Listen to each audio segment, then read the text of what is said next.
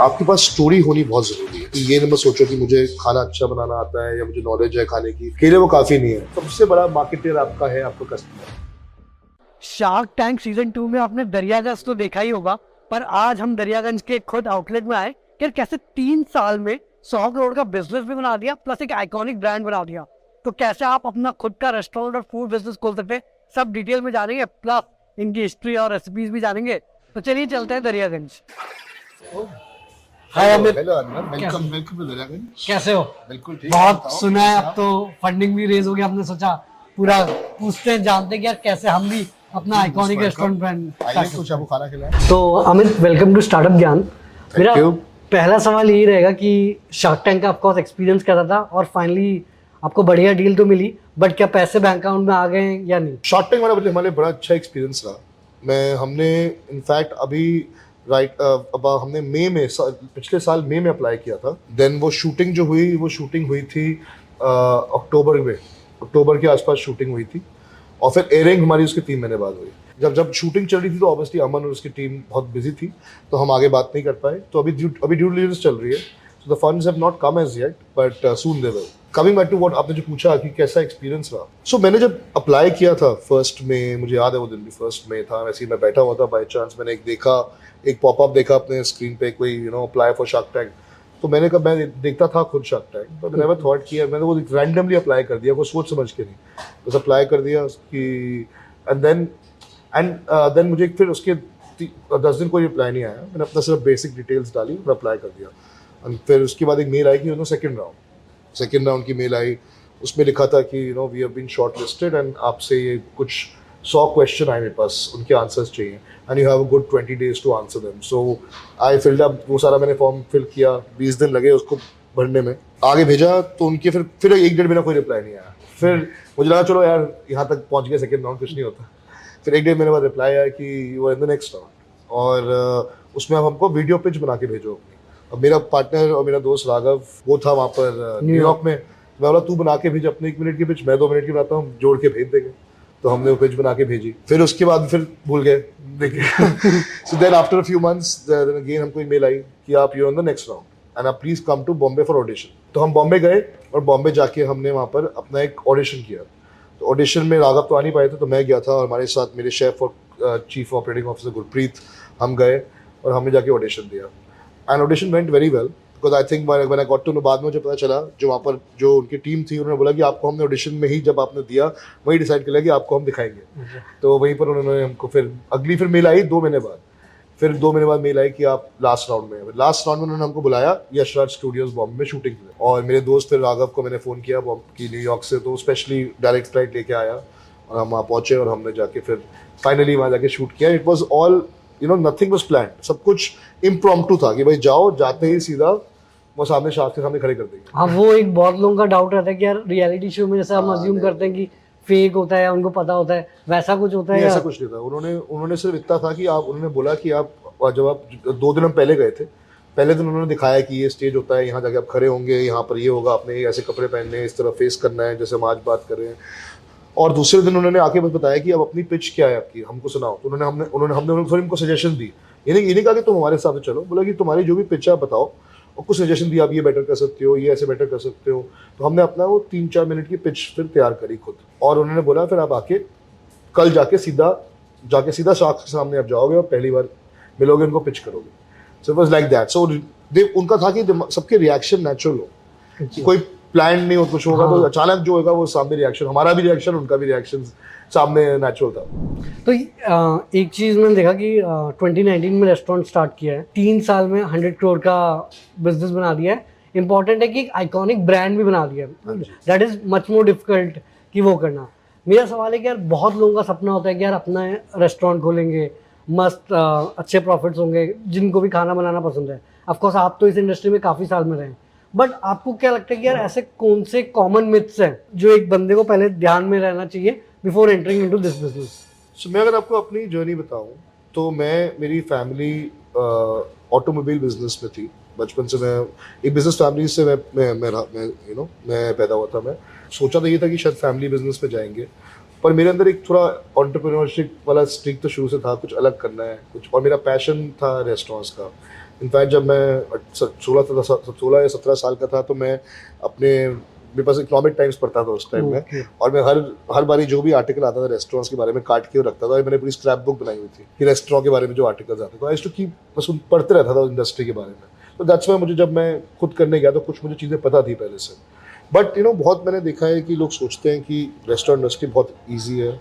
It's not easy so coming back to जब जब मैंने सोचा रेस्टोरेंट मुझे करना है तो मैंने ये सोचा कि मैं खुद जाके पहले करने की जगह मैं किसी के साथ जाके काम करूँ जिसने ऑलरेडी किया हो। तो मेरा एक बाई चांस एक अपॉर्चुनिटी आई कि मेरा एक दोस्त था वो रेस्ट एक नया ब्रांड शुरू करने वाला था उस टाइम ये बात है 2007 या 2008 की बात है। तो वो एक नया ब्रांड शुरू करा था बार का। उस टाइम दिल्ली में बार भी बड़े कम थे पब बार टाइप के सेगमेंट में। तो मैंने उनके साथ शुरू किया क्योंकि वो ऑलरेडी इंडस्ट्री में थे कुछ साल उनका एक्सपीरियंस था। तो मुझे वो कुछ गलतियाँ थोड़ी मेरी बच गई जो मैं कर, कर मुझे कर, मैं शायद कर करता अगर मैं खुद पहले शुरू करता। सो so, वहाँ से मैंने शुरू किया। देन आई रियलाइज़ कि जो मुझे पता चला कि रेस्टोरेंट इंडस्ट्री आसान नहीं है। लोगों को लगता है बड़ी ग्लैमरस इंडस्ट्री है पर वो ग्लैमर के पीछे ना बहुत हार्ड वर्क होता है। मतलब जब मैंने अपने नए रेस्टोरेंट ब्रांड स्टार्ट करे हैं तो शुरू शुरू में आपको पंद्रह पंद्रह सोलह घंटे भी टाइम देना पड़ता है कुछ महीने। और आपको अपने सारे ओकेजन्स बर्थडे सब भूलना पड़ता है। क्योंकि I There's no guess- Sunday. आ, जो ओकेजन होते हैं वहाँ पे ज़्यादा कस्टमर्स आते हैं Exactly. हॉलीडेज न्यू में सबसे ज़्यादा सारे लोग काम कर रहे होते हैं। तो ये हमारी इंडस्ट्री में ये होता है कि हमको बहुत चीज़ अपनी पर्सनल लाइफ में कॉम्प्रोमाइज़ करने पड़ते हैं। सो इट्स इतनी ईजी नहीं है। बहुत लोग सोचते हैं यार हमको खाना अच्छा बनाना था तो हम रेस्टोरेंट खोल लेते हैं। पर एक और चीज़ बताना चाहूँगा ये वर्ल्ड वाइड नोन मेट्रिक है out of every ten restaurants that open at least seven of them shut down in one year और एक और चीज़ इस इंडस्ट्री में कोई एंट्री बैरियर नहीं है। कोई भी कोई भी जाके रेस्टोरेंट खोल सकता है। पर लगता आसान है। तो बहुत हाई रिस्क बिज़नेस होता है और फेलियर रेट भी बहुत हाई होता है, अगर आपको नहीं पता क्या करना है। तो मैं कमिंग बैक टू मेरी जर्नी जो थी, जब मैंने शुरू किया था 2006 सात में जब मैंने शुरू किया तो मेरे वो ब्रांड्स रेस्टोरेंट ब्रांड जो मैंने जो मैंने वो बार खोले थे, वो बहुत अच्छे चले। मतलब वो बहुत लीडिंग उस टाइम चल रहे थे। एंड आई थॉट कि यार ये तो बेस्ट बिज़नेस है। बट देन कुछ सालों बाद रियलाइज़ हुआ कि जब वो बार्स में एक लाइफ बड़ी छोटी होती थी, क्योंकि वो यंगस्टर्स बेस्ड बिज़नेस था, इसमें यंगस्टर्स कहीं ना कभी तो बड़े होंगे आगे। तो वो जब उनका उनकी शादी हो जाएगी या वो आगे निकल जाएँगे लाइफ में they move through that from that phase and और ऑल्सो एक बार में क्या है कि लॉयल्टी फैक्टर कम होता है। एंड तो बार में लोग दो तीन साल जाते हैं फिर वो फिर जो नई जगह चलते हैं। यही हुआ कुछ सालों बाद वो रेस्टोरेंट्स की सेल कम होने लगी। और वो कुछ फिर इसमें और बहुत रेगुलेटरी इश्यूज़ भी आए कि दिल्ली में कुछ पॉलिसीज़ चेंज हुई कुछ चीज़ें हुई। तो फिर मैंने वो सोचा कि अगर कोई बिज़नेस आप करो रेस्टोरेंट बिज़नेस करो तो ऐसा करो जो लॉन्ग लास्टिंग हो जिसमें आप एक फ्यूचर वैल्यूएशन बना पाओ। और मुझे लगा था कि वो बिज़नेस में वैल्यूएशन नहीं बना पा रहा था। तो मैंने डिसाइड किया कि मैं उन सारे बार्स के बिज़नेस से मैं एग्जिट हो गया। ओके एंड देन फिर मैंने पाँच साल पहले फिर मैंने सोचा कि मैं कुछ अलग करूँ। कि मैंने रियलाइज़ हुआ कि आज भी हम दिल्ली में हम देखें तो ऐसे रेस्टोरेंट्स जो सत्तर सत्तर अस्सी साल से चल रहे हैं पर वो फैमिली ओरिएंटेड रेस्टोरेंट्स हैं। कोई बाहर नहीं देखा होगा आपने जो इतने साल से हाँ। चल रहा होगा। आज हम भी जब ऐसी कुछ जगह होंगी आपको याद होगा या तो मुझे याद है जब मैं छोटा था तो मेरी मेरे ग्रैंडफादर मुझे लेके जाते थे। उन जगहों में आज भी जाता हूँ। हाँ। तो आपकी भी कोई फेवरेट्स बचपन के ऐसे होंगे? तो वो रेस्टोरेंट क्यों चल रहे हैं आज तक? वो लेगेसी वाले जो उनकी बनी है रेस्टोरेंट्स की, क्योंकि वो फैमिली ओरिएंटेड रेस्टोरेंट्स थे। अब एक आप, मैं जब मैं दस साल का था, मैं गया था अपने दादाजी के साथ। जब मैं बड़ा हुआ, मैं गया। आज मैं अपने दस साल के बच्चे को लेके जाता हूँ। तो इट्स लाइक आपकी जनरेशन कस्टमर बन जाती है, अगर आप एक फैमिली ओरिएंटेड रेस्टोरेंट करते हो। तो ये बात ज़रूर कहूँगा कि मैं, कि कि वो सेगमेंट बार का लगता बड़ा आसान है। और वो मुश्किल होता है बहुत। तो हर बंदा सोचता है मैं बाहर खोल लेता हूँ। तो it's not easy and one thing is which my learning was to focus on family oriented more तो यहाँ जैसे कि मुझे दो तीन लर्निंग मिली। पहले तो यार एक बार रेस्टोरेंट बिज़नेस ग्लैमरस लगता है बट पहले एक बार आप थोड़ा बहुत काम कर लो हाँ। सो दैट रियलिटी पता चल जाए कितनी मेहनत है। दूसरा जैसे कि आपने इंटरेस्टिंग पॉइंट बोला अपना नीच ढूंढो। हाँ ऑफकोर्स आपने पहले बार किया वो चला। देन आपने सोचा फैमिली ओरिएंटेड बट अपना नीच ढूंढना बहुत हाँ। इंपॉर्टेंट है कि इस फ़ील्ड में हम अच्छा कर सकते हैं। एक और मैं ओवरऑल ये भी अ, सवाल है कि ऑफकोर्स आपने पहले भी रेस्टोरेंट चलाए हुए हैं। एक बंदे को अगर एक रेस्टोरेंट खोलना होता है तो उसका मिनिमम कितना इन्वेस्टमेंट लगता है?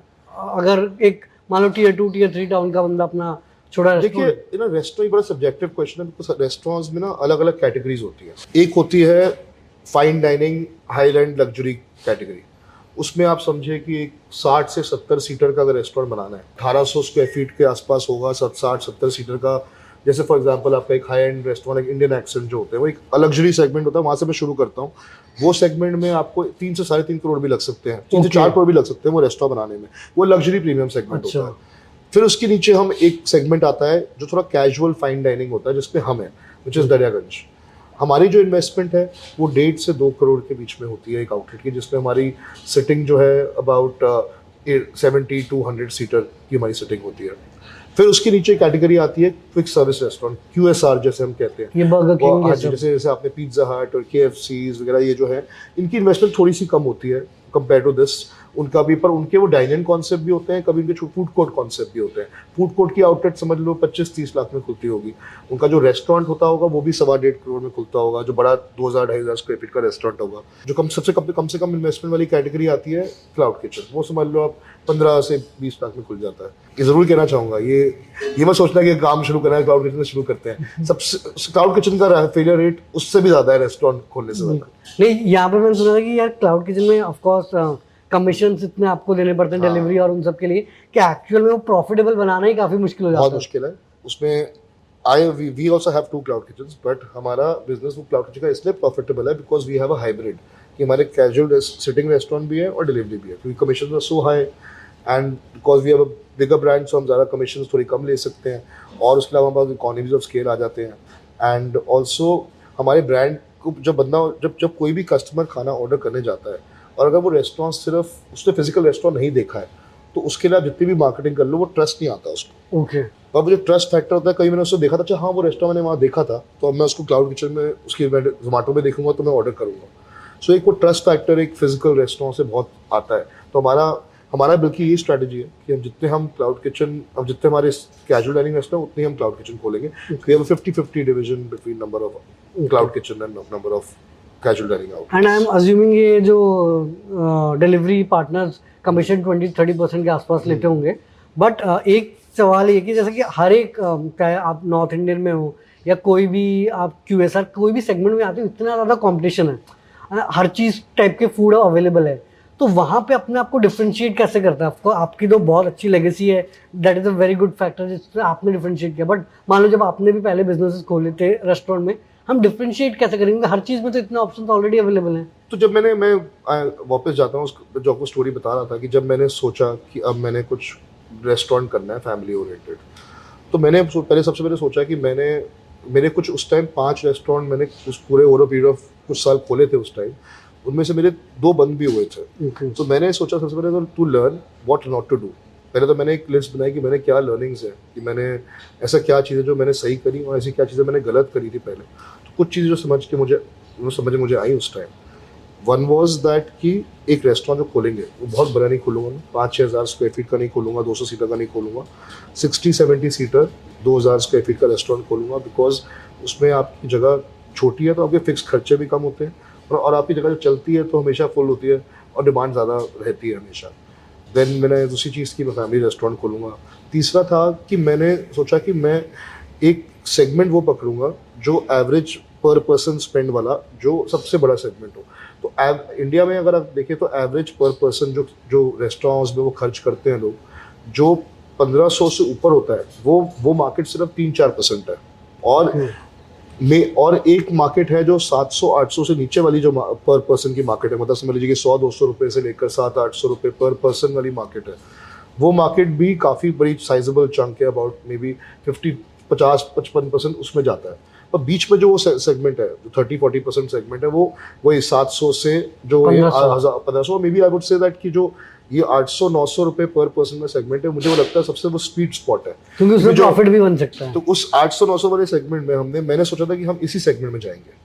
तो ये कुछ हमारी लर्निंग्स थी। तो मैंने पहली चीज़ की इस सेगमेंट में जाएँगे अगर हम तो हम इसमें जो सस जो थोड़ा जो जो जो जो लोग सात सौ रुपये पर पर्सन वाले रेस्टोरेंट में जाते हैं वो अपग्रेड होकर बेटर क्वालिटी के हमारे पास आएँगे।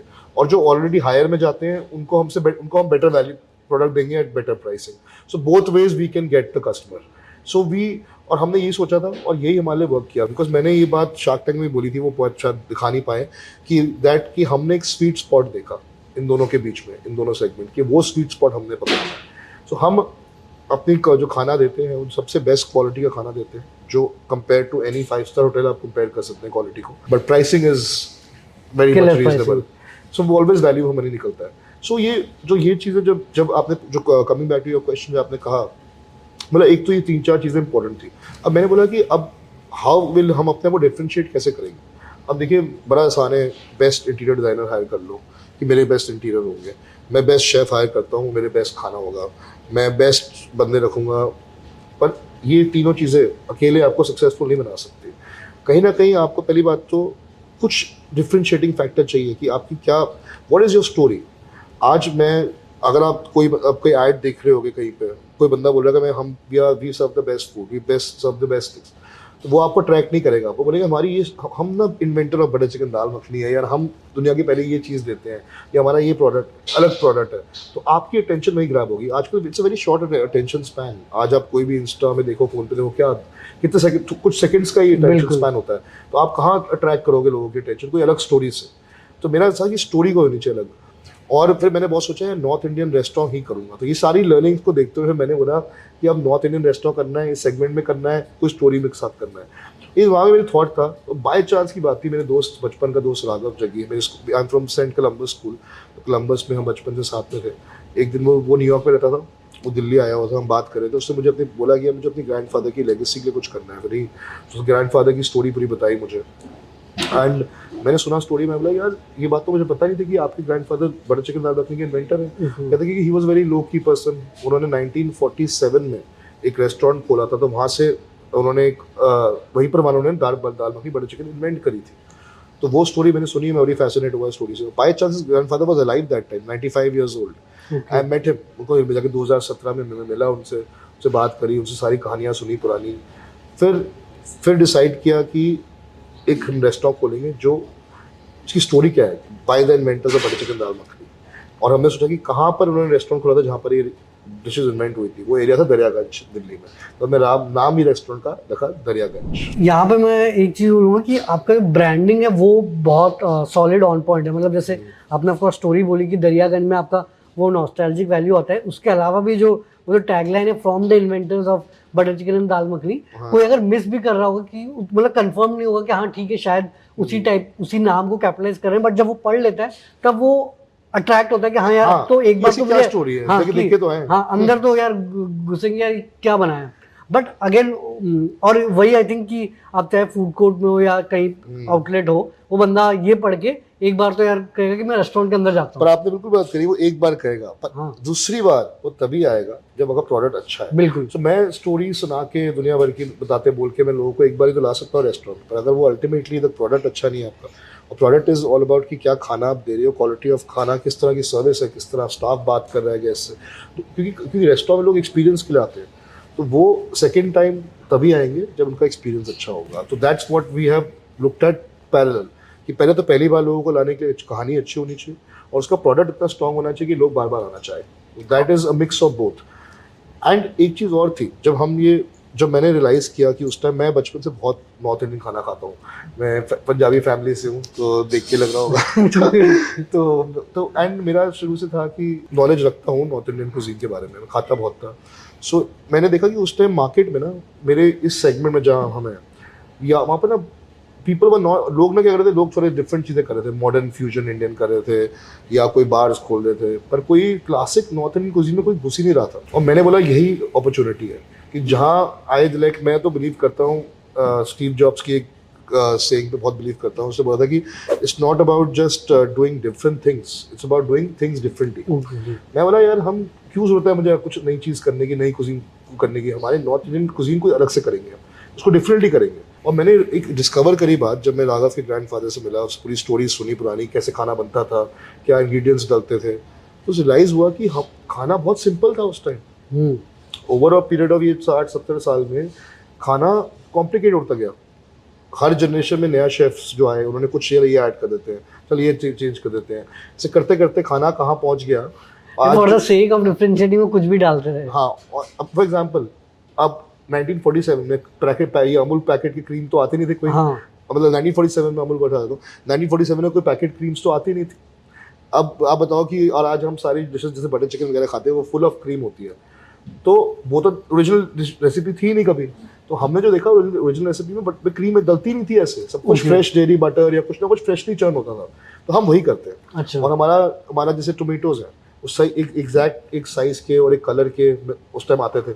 वो अब नहीं मिलते हैं। तो हमने इनफैक्ट वो भी प्रॉब्लम को सॉल्व किया। उनको बोला हमने कि हमको टोमेटोज एग्जैक्टली इस साइज़ के इस शेप के इस टेस्ट के इस स्वीट सार्डनेस के चाहिए। उन्होंने हमारे साथ आर करी और हमारे लिए वो स्पेशली वो अपने वो हमको वो हमारे प्रोड्यूस बनाते हैं उसका मतलब ग्रो करते हैं उसका और हम वही लेते हैं।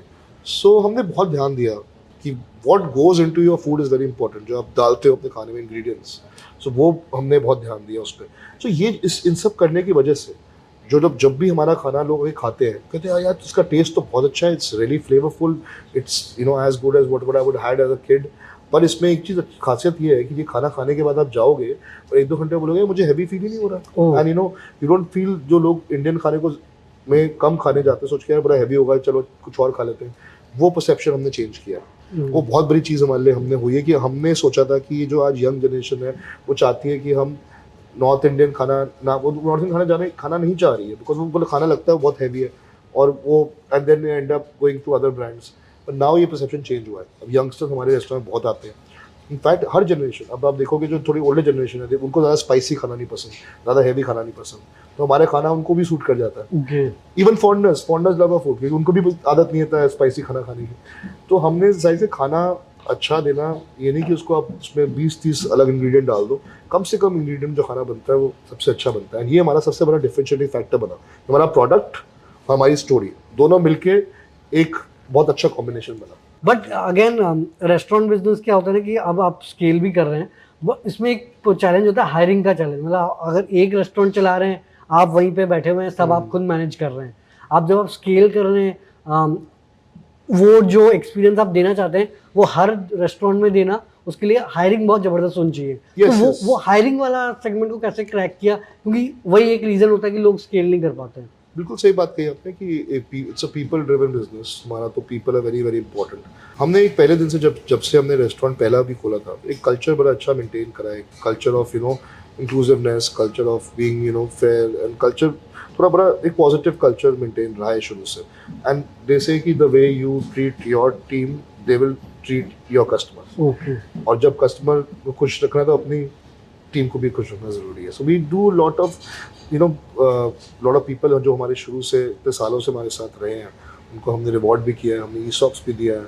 हमने जो भी हमारे तीन साल से ऊपर लोग काम करते हैं, भी उनको हम पूरा, उनको बहुत सारे बेनिफिट्स देते हैं। देखो मनी मैटर सबके लिए होता है कि देखो, हर इट्स वेरी इजी हमारी जैसे, हम रेस्टोरेंट इंडस्ट्री में we are we are not a very expensive product हमारी जो प्रोडक्ट है, वो बहुत महँगा नहीं है।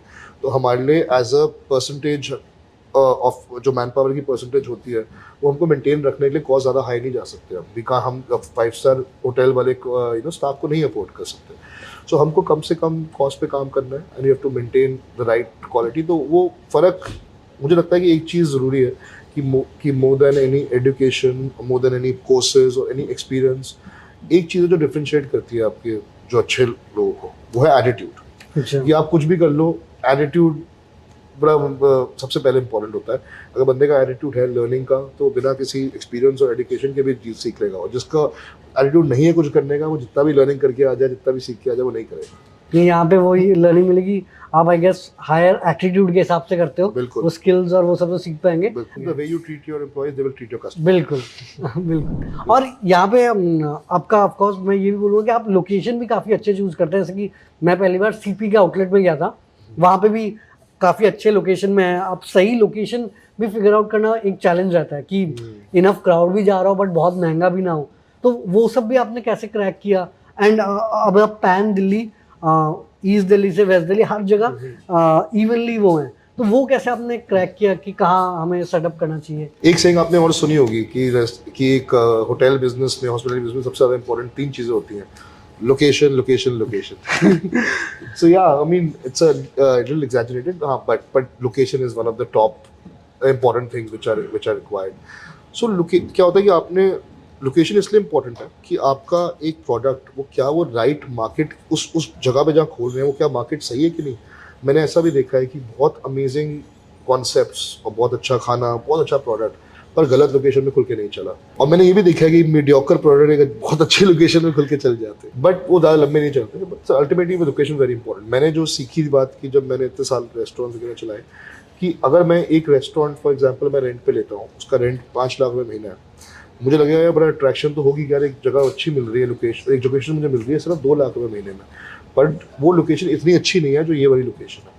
सो so, फ़र्क क्या हुआ है? तीन लाख रुपए का फ़र्क हुआ ना? हाँ. तो पर मुझे जितना बिज़नेस वो पाँच लाख की लोकेशन कर सकती है बिकॉज़ ऑफ़ द फुटफॉल और जितना वो दो लाख ही कर सकती है मुझे उतने में लाने के लिए तीन लाख से ज़्यादा तो मुझे मार्केटिंग खर्च करनी पड़ जाएगी। आई फील हाँ. अगर आपकी एक अच्छी लोकेशन हो थोड़ा सा एक्स्ट्रा पैसे भी दे रहे हो उसके लिए इट डजेंट मैटर वो लर्निंग ये है मेरी कि अगर आप आप अगर अच्छे लोकेशन पे जाते हैं तो आपको मार्केटिंग नहीं ज़्यादा करनी पड़ती। और अगर आप एक इमीडियोकर लोकेशन में जाते हैं आपको जितनी जितना रेंट आप बचाने की कोशिश करें, उससे ज़्यादा आपको मार्केटिंग करनी पड़ जाती है। और एक बात और भी ज़रूरी है कि एक तो मैंने बताया कि जहाँ फुटफॉल आती हो तो वो आपको एडवांटेज मिलता ही है। बट दूसरी चीज़ ये भी है कि क्या वो मार्केट उस प्रोडक्ट के लिए सही है कि नहीं? अगर आप एक, समझ लीजिए कि मैं बहुत एक, जैसे बताया आपको मैंने एक लग्जरी रेस्टोरेंट खोल दूँ जो पंद्रह सौ रुपये पर पर्सन वाली मार्केट में in a area which is doesn't have that के पेइंग कैपेसिटी वो नहीं चलेगा। वैसे ही वो मार्केट सही होनी चाहिए फॉर दैट प्रोडक्ट और मैंने जो लोकेशन यहाँ पर चुनी सबसे पहली लोकेशन हम यहाँ बैठे हैं दिस इज़ ये एरो सिटी है एयरपोर्ट के पास वर्ल्ड मार्क वन इनफैक्ट जब हमें यहाँ पर आया था ये जगह देखने के लिए इस टाइम सबने कोई यहाँ पर उतना कॉन्फिडेंट नहीं था खोलने के लिए। सबने बोला वो रीजन क्यों? सबने सोचा कि यहाँ पर कोई आसपास रेजिडेंशियल एरिया नहीं है तो कहाँ से कैचमेंट आएगी? एक नया ट्रेंड शुरू हो रहा है और मैं देख रहा हूँ और यही फ्यूचर है रेस्टोरेंट इंडस्ट्री में और इवन रिटेल में कि आप एक जैसे ये लोकेशन जो जो सही थी पर उसकी demographics were not suiting but people now still come here as a destination why because of the right brand mix अब यहाँ पर क्या हुआ कि जब आपके कोई पंद्रह सोलह सत्रह अच्छे रेस्टोरेंट एक जगह पे खुल जाते हैं तो अपने भी डेस्टिनेशन बन जाता है बिल्कुल। तो मैंने एग्ज़ाम्पल ऐसे भी देखे हैं कि लोकेशन ऐसी बहुत अच्छी लोकेशन साउथ दिल्ली की जहाँ पर नहीं चल पाई शायद वो ब्रांड मिक्स अच्छा नहीं बना पाए। पर अच्छे ब्रांड का जहाँ मिक्स बनता है तो वो लोकेशन खींच लेते क्राउड को। तो ये हमारा पहला आउटलेट था। टचवुड यहाँ से हमको बहुत अच्छा रिस्पॉन्स आया। इस इस जगह पे हमने पहले दिन से we were getting the great response and we और हमने यहाँ पर आई मीन फ़र्स्ट मंथ में ही प्रॉफिट कर लिया था। अच्छा। एंड टचवुड ये हुआ कि इनफैक्ट कि जब दूसरे तीसरे महीने तक ये होता था कि बाहर हमारे घर ये हमारा सिक्सटी सीटर रेस्टोरेंट तो बाहर रेस्टोरेंट के एटलीस्ट फिफ्टी सिक्सटी लोगों की लाइन होती थी। वेट लोग लोग वेट कर रहे होते थे। अच्छा। हम तो उनको बाहर we should serve them complimentary chai और नींबू पानी to for them then they are waiting and I was standing outside वो बाहर खड़ा हुआ था एक दिन तो मुझे कुछ गेस्ट आके बोले कि सर आप एक और रेस्टोरेंट क्यों नहीं खोल रहे हो? हम्म। हमको तो जगह ही नहीं मिलती कभी भी। हाँ। जब मैंने कस्टमर्स की डिमांड हाँ। देखी फिर जाके मैंने अपना सेकंड रेस्टोरेंट सेट किया। तो मैंने हाँ। ये रेस्टोरेंट पहला खोला था आज से साढ़े तीन साल पहले। ओके। हमने खोला था ये अप्रैल 2019 में। तो दो अप्रैल 2019 में हमने ये रेस्टोरेंट खोला। फिर उसके बाद हमने अराउंड जून जुलाई में जाके अपना दूसरा रेस्टोरेंट साइन किया। और तीसरा भी साइन किया। तो हमने हमने और हम काफ़ी देखा हमने रिस्पॉन्स अच्छा है। तो हमने एग्रेसिवली और रेस्टोरेंट साइन किए तो हम एक हमारे एक मतलब बाय छः महीने के गैप में हमारे तीन रेस्टोरेंट खुलने वाले थे। तो हुआ ये कि दिसंबर में हमने अपना दूसरा खोला विच इज़ कनॉट प्लेस में खोला। फिर हमने तीसरा खोला अपना फरवरी 2020 में हमने तीसरा खोला और चौथा खोलने वाला था। और मार्च में हो गया कोविड। एंड इमेजिन तो हमारा पहले एनिवर्सरी के पहले ही कोविड का लॉकडाउन हो गया। एंड वो सबसे मुश्किल लॉकडाउन था। वो किसी को कुछ नहीं पता क्या होने वाला है। हमको तो लगा शायद रेस्टोरेंट इंडस्ट्री कभी वापस आएगी नहीं लोग कभी बाहर जाएँगे नहीं बिकॉज़ उस टाइम किसी को कुछ नहीं पता कि क्या हो रहा है। और हम उस टाइम डिलीवरी भी नहीं चल रही थी कि लोगों को डिलीवरी से भी डर था कि कोई पैकेजिंग में से भी हो सकता है। तो वो बहुत मुश्किल कुछ महीने थे। पर हमने उस टाइम काफ़ी, मैंने उस एक्चुअली मेरे लिए वो सबसे बेस्ट टाइम था लाइफ का, मुझे लगता है as a person why because मैंने उन तीन महीनों में बहुत कुछ सीखा। घर पे था तो मैंने आई मैंने कब बहुत चीज़ों को like how to monitor business with metrics K P Is ये सब चीज़ें मैंने कॉन्सेप्ट को सीखा, समझा। मैंने ये देखा कि हाउ टेक्नोलॉजी कैन चेंज मुझे उस टाइम भी समझ आ गया था कि अब जब रेस्टोरेंट्स खोलेंगे technology will be the biggest thing people are trying to you know remove human you know interference and lot of things तो हमने बहुत मैंने टेक्नोलॉजी पर ध्यान दिया। एंड तो उससे काफ़ी फ़ायदा हुआ। फिर हम तीन चार महीने बाद हमने फिर वापस खोले रेस्टोरेंट एंड देन काफ़ी टाइम लगा धीरे पिकअप करने में but within five months we are back to pre Covid revenue तो हमने जब कोविड आपको बताया जैसे हमने कोविड की रिकवरी बहुत फास्ट करी अपने रेवेन्यू की पाँच छः महीने के अंदर हम वापस अपने प्री कोविड रेवेन्यू में आ गए थे। और आई कैन प्राउडली से कि हमने last month pre Covid revenue से कंपेयर करें तो 300 परसेंट पे आ चुके हैं मतलब three x yes three x कर अप्रोक्स कितना होगा रेवेन्यू हमारा रेवेन्यू लास्ट जो हमारा प्री कोविड रेवेन्यू था एक करोड़ दस लाख था फ्रॉम फ्रॉम फोर आउटलेट्स अब हमारी पाँच आउटलेट में हमने जो लास्ट मंथ यानी I mean December last last January में तो हमने तीन करोड़ तीस लाख का रेवेन्यू किया okay okay February I am assuming उससे भी बढ़िया फरवरी वहाँ पे Shark Tank we resuming much much higher बिल्कुल। और यहाँ पे जैसे कि आपने बोला कि आपका स्पेशली आउटलेट एक दो महीने में प्रॉफिटेबल हो गया था। और फ़ूड बिज़नेस में सस्टेनेबली या फिर कंसिस्टेंटली प्रॉफिटेबल होना बहुत मुश्किल है। मतलब एक दो बार आप हो गए बट फिर वापस लॉस में चले गए। तो क्या क्या मतलब कितना अप्रोक्स अगर आप जैसे आपने तो शार्क टैंक में बताया भी था कितना परसेंटेज अगर खर्चा होता है तो अप्रोक्सीमेटली आपका प्रॉफिट बन जाता है डिफरेंट चीज़ों में। तो देखिए रेस्टोरेंट इंडस्ट्री में ना दो तरह के खर्चे होते हैं। एक है आपके फिक्स्ड एक्सपेंसेस और होते हैं आपके वेरिएबल एक्सपेंसेस तो आप फिक्स्ड एक्सपेंसेस जितने भी सेल करो आपको फिक्स्ड एक्सपेंस तो देना ही देना है अपना। अब वो फिक्स एक्सपेंस क्या होता है?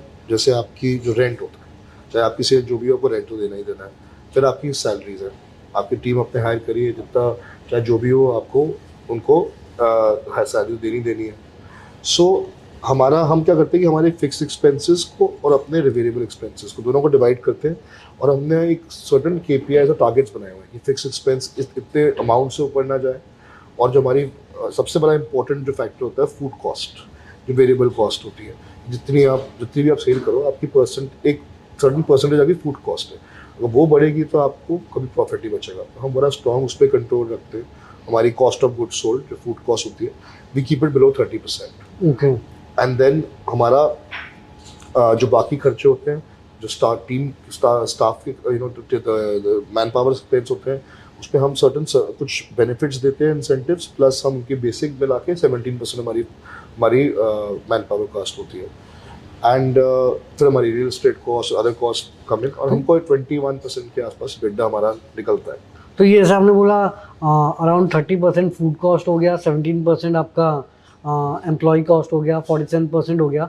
uh, इसके अलावा जो रेंट मतलब real estate and other expenses बहुत सारे होते हैं मेंटेनेंस हाँ। कमीशन बहुत सारी चीज़ें होती हैं। हाँ। सो हमारी so जो हमारा 21 परसेंट आउटलेट लेवल पे स्टोर एबिटा निकलता है। ओके एंड कॉर्पोरेट एक्सपेंसेस हमारे वेरी करते हैं। Because when you are growing a team तो आपको कॉर्पोरेट एक्सपेंस ज़्यादा हो जाते हैं फिर कभी कम होते हैं। पर हम अपना ज़रूर कोशिश हम हम हम एक फोकस ज़रूर रखते हैं कि कभी हम नुकसान ना जाए। हम अपने अपनी कंपनी को हमेशा कॉर्पोरेट लेवल में प्रॉफिटेबल रखते हैं। We are at eleven twelve percent corporate EBITDA and वो always maintain that because we don't burn cash अच्छा हाँ हर महीने प्रॉफिट आता है। हाँ, बर्न नहीं बर्न हाँ, में नहीं बिलीव करते बिल्कुल। तो हम सोचते हैं कि थोड़ा ट्रेडिशनल माइंडसेट लाना पड़ता है इन चीज़ों में कि अब जब अगर आप प्रॉफिटेबल रहोगे और उसके साथ साथ ग्रोथ कर पाओगे तो वो बेटर है then you know going negative and growing very fast and अभी जैसे कि ऑफ़ कोर्स आप काफ़ी स्केल कर रहे हैं। ओवरऑल आप अब विजन क्या देखते हैं ब्रांड का? अब तो ऑलरेडी फ़ेमस ब्रांड था शार्क टैंक में और लाइमलाइट मिल गई है। तो ओवरऑल आप विजन क्या देखते हैं? कितना ग्रो कर पाएँगे? क्या मार्केट अपॉर्चुनिटी दिखती है? सो so, हमने हाँ अभी जब बिफोर हमने शार्क टैंक के पहले हमारे पाँच आउटलेट थे और दो क्लाउड किचन और इनमें हमको शार्क टैंक के पहले भी हम इन सब में प्रॉफिटेबल थे। We are outlet level profitable individually also in all of these तो ये हमारे हमेशा अच्छा रहा है। एंड नाउ हमारा जो प्लान है बड़ा एग्रेसिव है। और by the way Shark Tank के एयरिंग होने के बाद हमको एक बड़ा अच्छा बूस्ट भी मिला। हाँ हमारी तो- सेल्स बहुत ऊपर गई। हमारी डिलीवरी सेल्स ऑलमोस्ट डबल हो गई है। ओके हमारी डाइन इन सेल ज़्यादा नहीं बढ़ पाई बिकॉज़ हमारे पास कैपेसिटी नहीं है। हाँ। अगर सिक्सटी सीटर में सिक्सटी में वन ट्वेंटी तो बैठा नहीं सकता। बिल्कुल बिल्कुल। तो इसलिए हमारी डाइन इन सेल भी थर्टी फाइव परसेंट ऊपर गई है। और अब डिमांड बहुत है हमारे प्रोडक्ट की। एवरीवेयर पीपल आर आज कॉलिंग फ्रॉम हर सिटी से लोगों के फ़ोन आ रहे हैं। मतलब मुझे कम से कम सेवन डिफरेंट कंट्री से लोगों के फ़ोन आए हैं। अच्छा। और सब और मतलब कह रहे हैं हमको या तो आप फ्रेंचाइज दे दीजिए या हमारे साथ पार्टनरशिप कर लीजिए। बट uh, हम फ्रेंचाइज नहीं करते पर हम थोड़ा डिफरेंट मॉडल करते हैं वो बताऊँगा उसके बारे में। अब हमने ये सोचा है कि अब हम जो हमारा सब जो हमारा एक सपना था एक ड्रीम था कि एक नॉर्थ इंडियन रेस्टोरेंट ब्रांड हमारा गो टू ब्रांड बने एक साथ। तो आज दिल्ली अब इंडिया में आप कहीं भी देखो आप बोलते हो कि अगर कोई ऐसा ब्रांड जो पूरा नेशन वाइड चेन हो of North Indian non veg restaurant की नहीं है। बिल्कुल। और यही हमारे लिए अपॉर्चुनिटी थी। और अगर आप देखा जाए नॉर्थ इंडियन कुजीन की दो सबसे फ़ेमस डिशेज जो दिखती है बटर चिकन दाल। उसकी अमेंडमेंट है तो हमारे हाँ। लिए इससे अच्छा मौका नहीं था कि तू जाके वो मार्केट को कैप्चर करने का। और आज हम हमारी दिल्ली में पाँच शो लगा बताया आपको है हमारी दिल्ली में पाँच और खुल रहे हैं। हमने पंजाब में भी तीन स्टोर साइन कर लिए वो हम इस पंजाब खोल रहे हैं। और प्लान है कि इस साल के एंड में हम साउथ इंडिया भी जाएँगे हम हैदराबाद और, बैंगलोर भी एंटर करेंगे प्लस हम वेस्ट इंडिया में बॉम्बे भी जाने वाले हैं। तो हमारा प्लान इस पूरे इंडिया में जाने का है और हमारा एक इंटरनेशनल स्टोर भी इस साल खुलेगा। मैं बताऊँगा उस बारे में जब वो अनाउंस करूँगा सून एंड हमारा प्लान है कि पूरे दुनिया में हर जगह दरियागंज को लेके जाए। हाँ, हर जगह ओरिजिनल बटर चिकन लोग ट्राई कर पाए। एंड एक चीज़ ये बोल रहे हैं जैसे कि आप स्केल कर रहे हैं शुरुआत में एक दो रेस्टोरेंट खोल जाते हैं स्केल में या तो आप क्लाउड किचन मॉडल में लोग खोलते हैं दूसरा की फ्रेंचाइजी मॉडल में खोलते हैं। तो क्या क्या डिफरेंट ऑप्शंस अवेलेबल होते हैं फ़ूड ब्रांड के लिए एंड आप क्या प्रेफर करते हैं क्या कर रहे हैं? मैं मैं एक एक बड़ी अच्छी एडवाइस देना चाहूँगा सबको जो भी अगर वो सोचते हैं हम फ्रेंचाइज देने जाएँगे तो।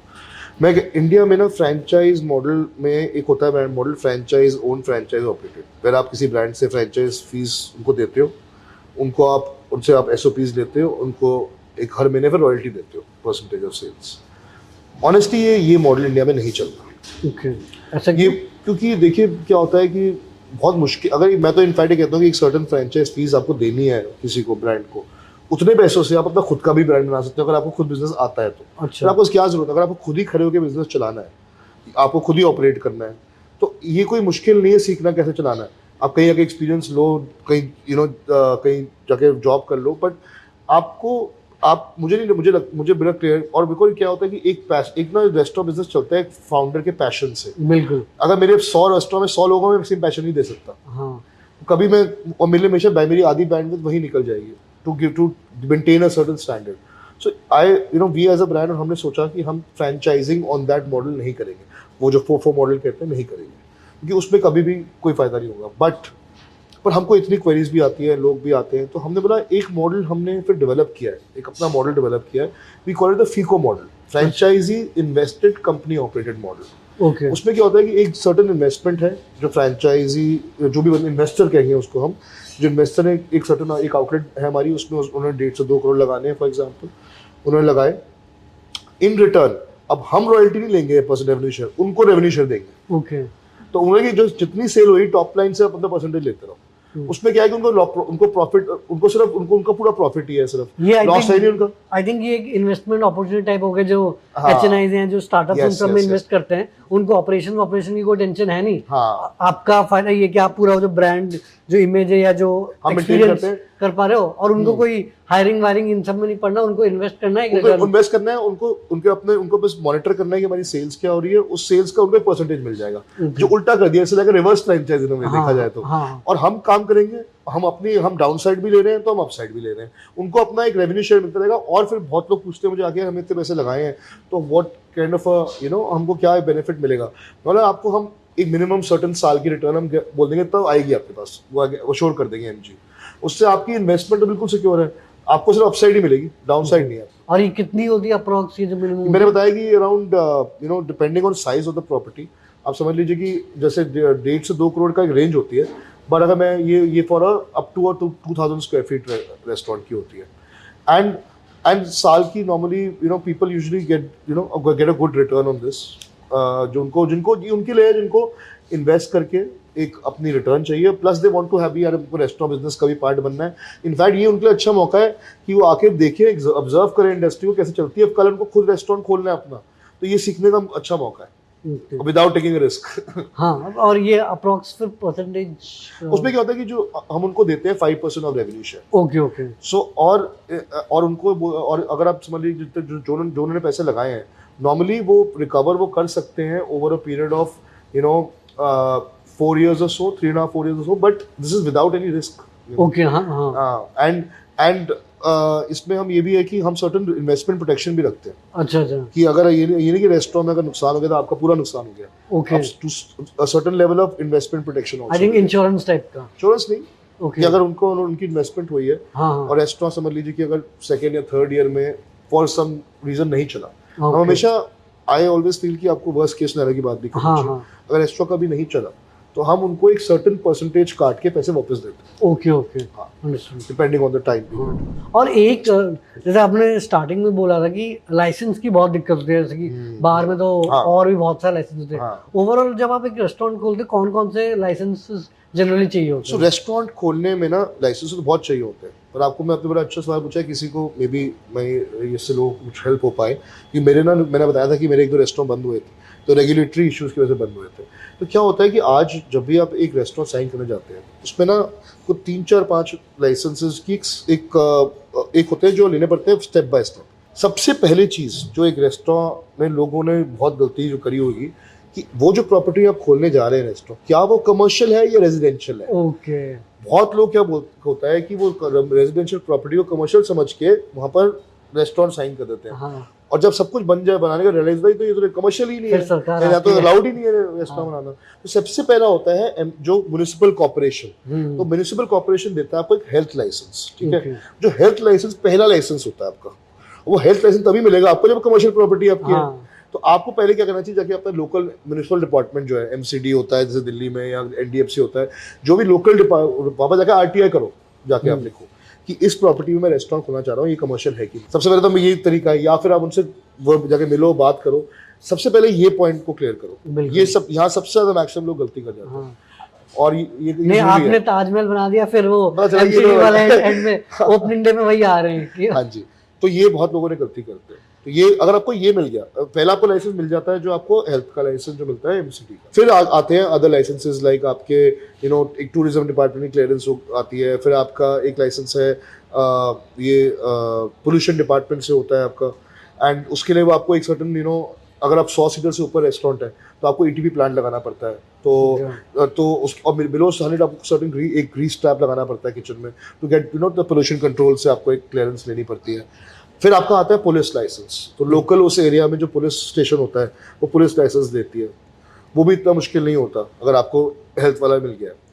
ये तीन मेन लाइसेंसेस के अलावा there are few small here and small permission here and जो सबसे इंपॉर्टेंट फिर आता है अगर आपका बार है आपको एक साइज़ लाइसेंस देना पड़ता है। वो एक साइज़ लाइसेंस भी तभी मिलता है जब आपको उस एरिया में विद इन आपके हंड्रेड मीटर्स में कुछ सर्टन या तो स्कूल मंदिर ऐसे बहुत सारी रिलीजियस प्लेसेस ना हो तो।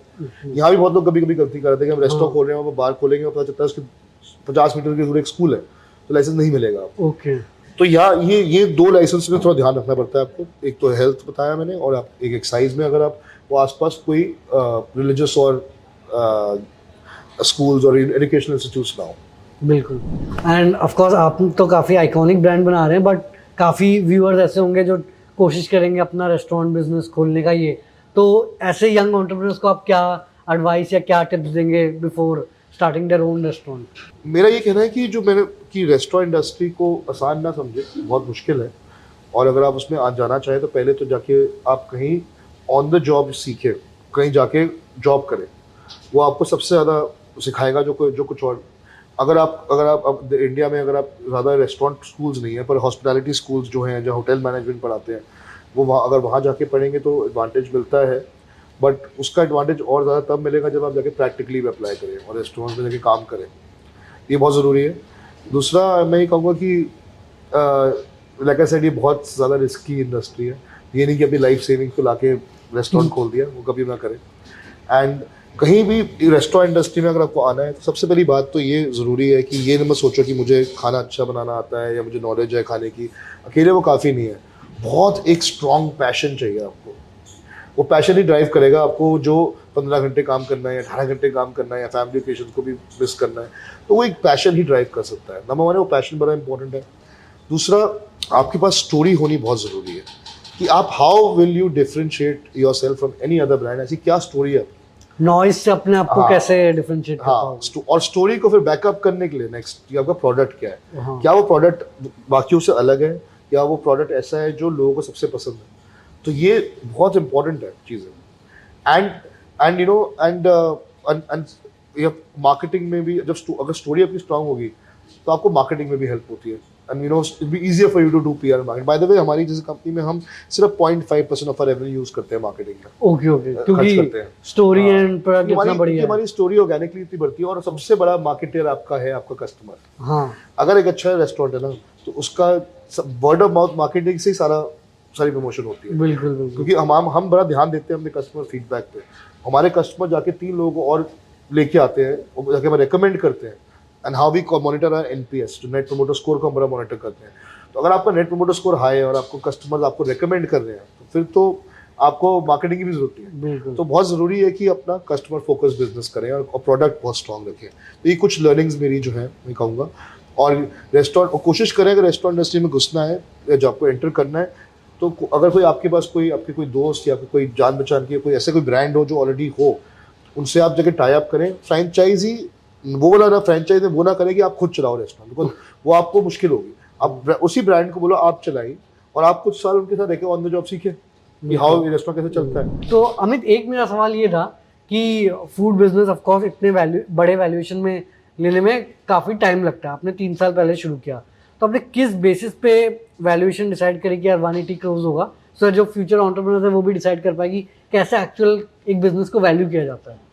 तो हमने मांगे थे पॉइंट फाइव परसेंट इक्विटी के लिए नाइन्टी लाख रुपीज़ एंड और वो हमने यानी वन एट्टी करोड़ की वैल्यूएशन वो हमने इसलिए मांगा था क्योंकि हमारी जो एआरआर था उस टाइम वो about about thirty seven point five था।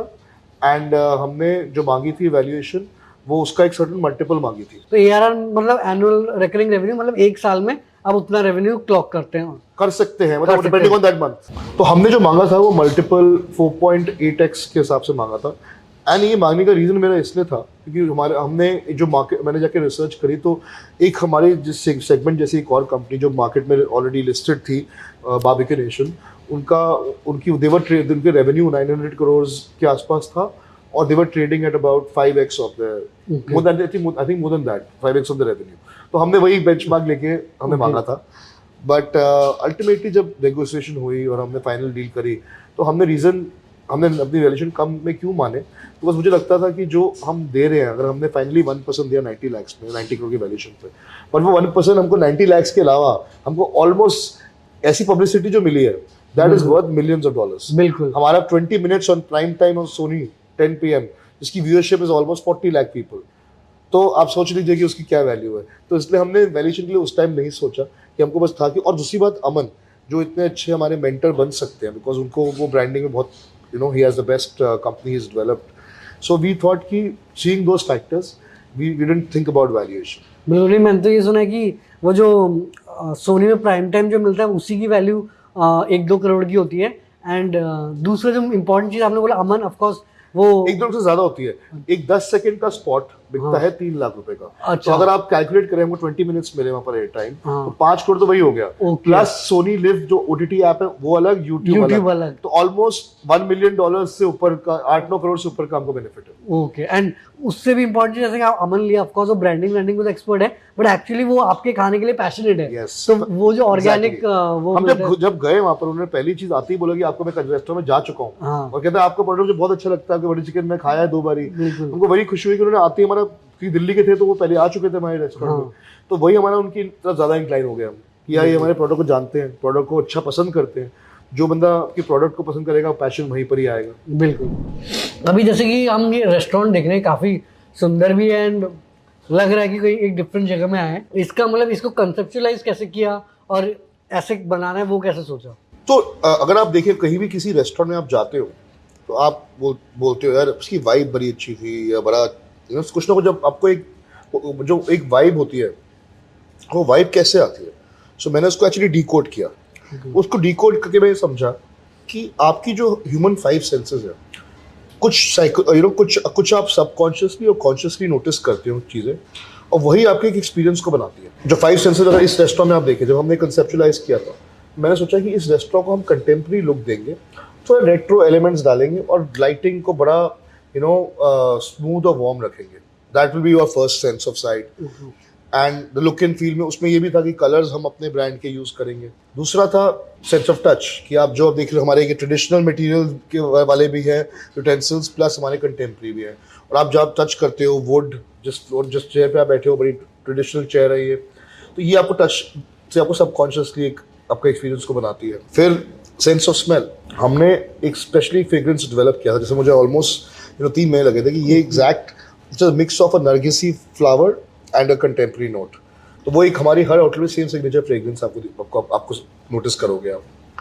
फिर योर सेंस ऑफ़ हेयरिंग हमारा music is very well selected सारे ओल्ड टाइप जो ओल्ड एटीज के गाने, जो नए आर्टिस्ट ने गाए हैं।